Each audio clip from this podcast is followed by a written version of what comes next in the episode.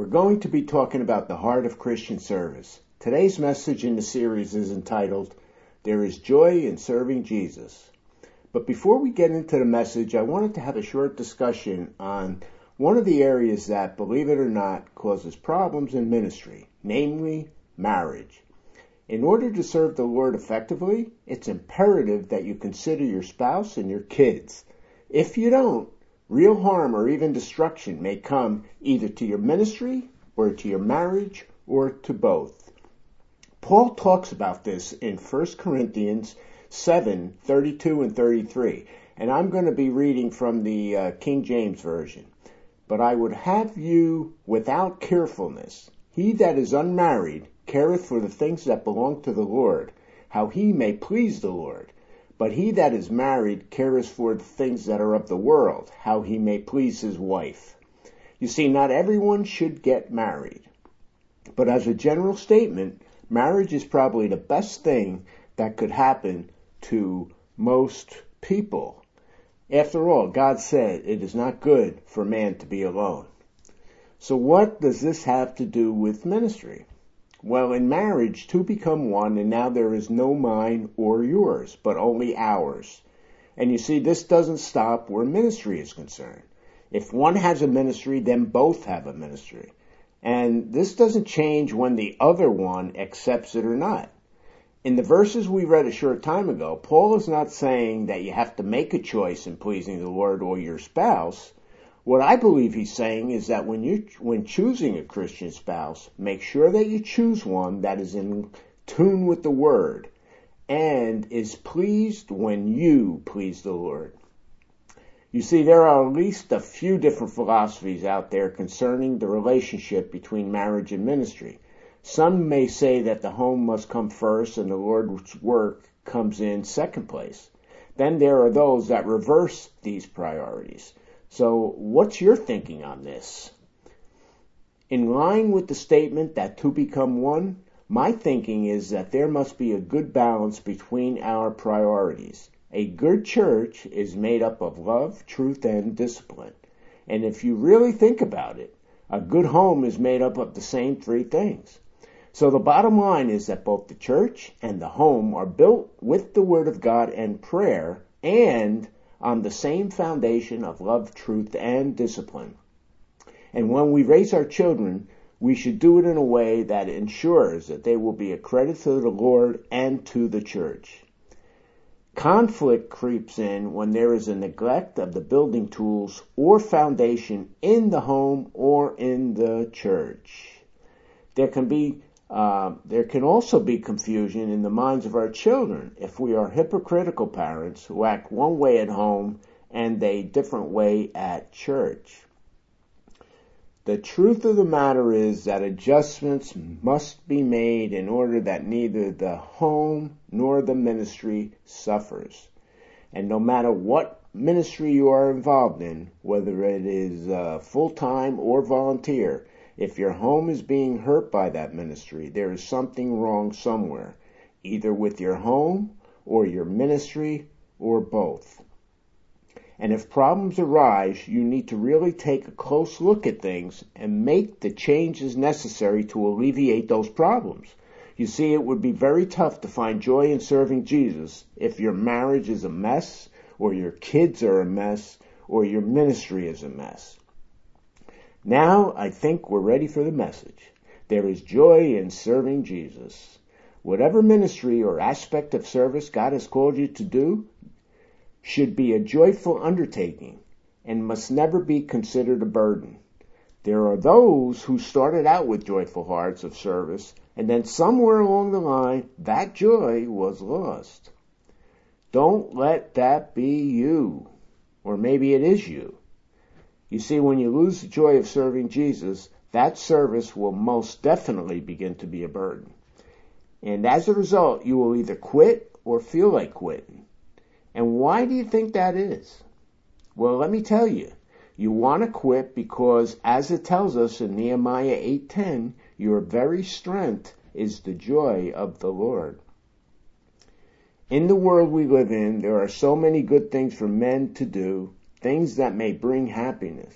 But God has given Christians the best and happiest thing we could ever do, and that is to serve the Lord.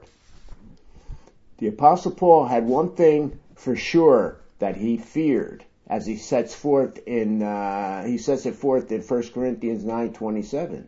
And despite his courageous undertakings in dangerous places, with difficult people and various enemies, he was fearful that when he preached to others, that he himself may become disqualified. Paul saw himself as an official in the Greek games, one who announced the events and broadcast the rules to the contestants. You see, he was an apostle, encouraging others in the Christian race to obey the rules. But he was also Paul the believer, who was also running that race. He feared that he might be disqualified because of non-adherence to the rules. It was not never a concern of his of uh, ever losing salvation because he knew that it was sealed but it was a matter of his possibly losing his ministry and the prize that he would be given by Jesus at the conclusion of the race. And you can read about that in Philippians 3, 12 to 16. That's the uh, reference. How would you feel about losing your ministry? If you would be relieved and just starting elsewhere for another opportunity, then serving in ministry is probably somewhere you shouldn't even be. But maybe you would be very calm about it. Drop out of the race, turning your back on God, and of course now becoming a container of bitterness. Or maybe you would uh, really get humble, seek His face, and plead your case for the privilege to serve Him. Hopefully, your thinking is that you would never want to do anything that would give God I'm sorry, that would grieve God and make you lose your ministry. You see, people, no matter what type of Christian service you have been called to by God, it is a privilege to serve Him. Christian service may at times and in some ways be very hard, but in many ways it is the happiest and most joyful work that you could ever be involved in. There are tears and trials along with joys and triumphs. And you know what? The best is yet to come. Christian service and its joys. So what are they?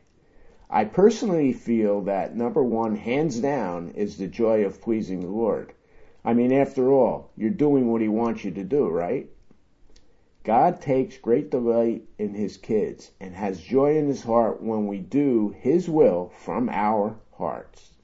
Ephesians 6 6 says, Try to please them all the time and not just when they are watching you. As slaves of Christ, do the will of God with all your heart. And uh, that quote is from the New Living Translation. If you want to hear God say, Well done, as it says in Matthew 25 21, when we appear before Him in glory, then pleasing Him should be at the top of our list of motives for service. How about the joy of growing more like Jesus as you do His will? This one comes in at number two on our list. Every Christian should diligently work towards this goal of becoming like Jesus as is set forth in Romans 8:29. Third on our list is the joy of helping others come to know Christ Jesus and also live for him. Whatever God calls you to do, whatever action he wants you to take, it will be used by him to help someone when of course these things are done to His glory. Sometimes you may not even be aware that this is happening. But as Christians, we know we can trust the Father that anything we do in His will and in His love is never wasted. In Philippians 1.12, Paul's, Paul's heart as he writes from prison is that his safety and comfort were not important to him, but only that the gospel be proclaimed in Rome, resulting in people turning to Christ Jesus for salvation. The joy of knowing that, as you serving the Lord, nothing happens to you except what God ordains comes in at number four. In the number five position is the joy of the wonderful fellowship you have with others who are serving God with you it is a very enriching experience to belong to a fellowship of service with the knowledge that others are praying for you just as you are praying for them. The list of joys in Christian service goes on and on, but we'll close with this one.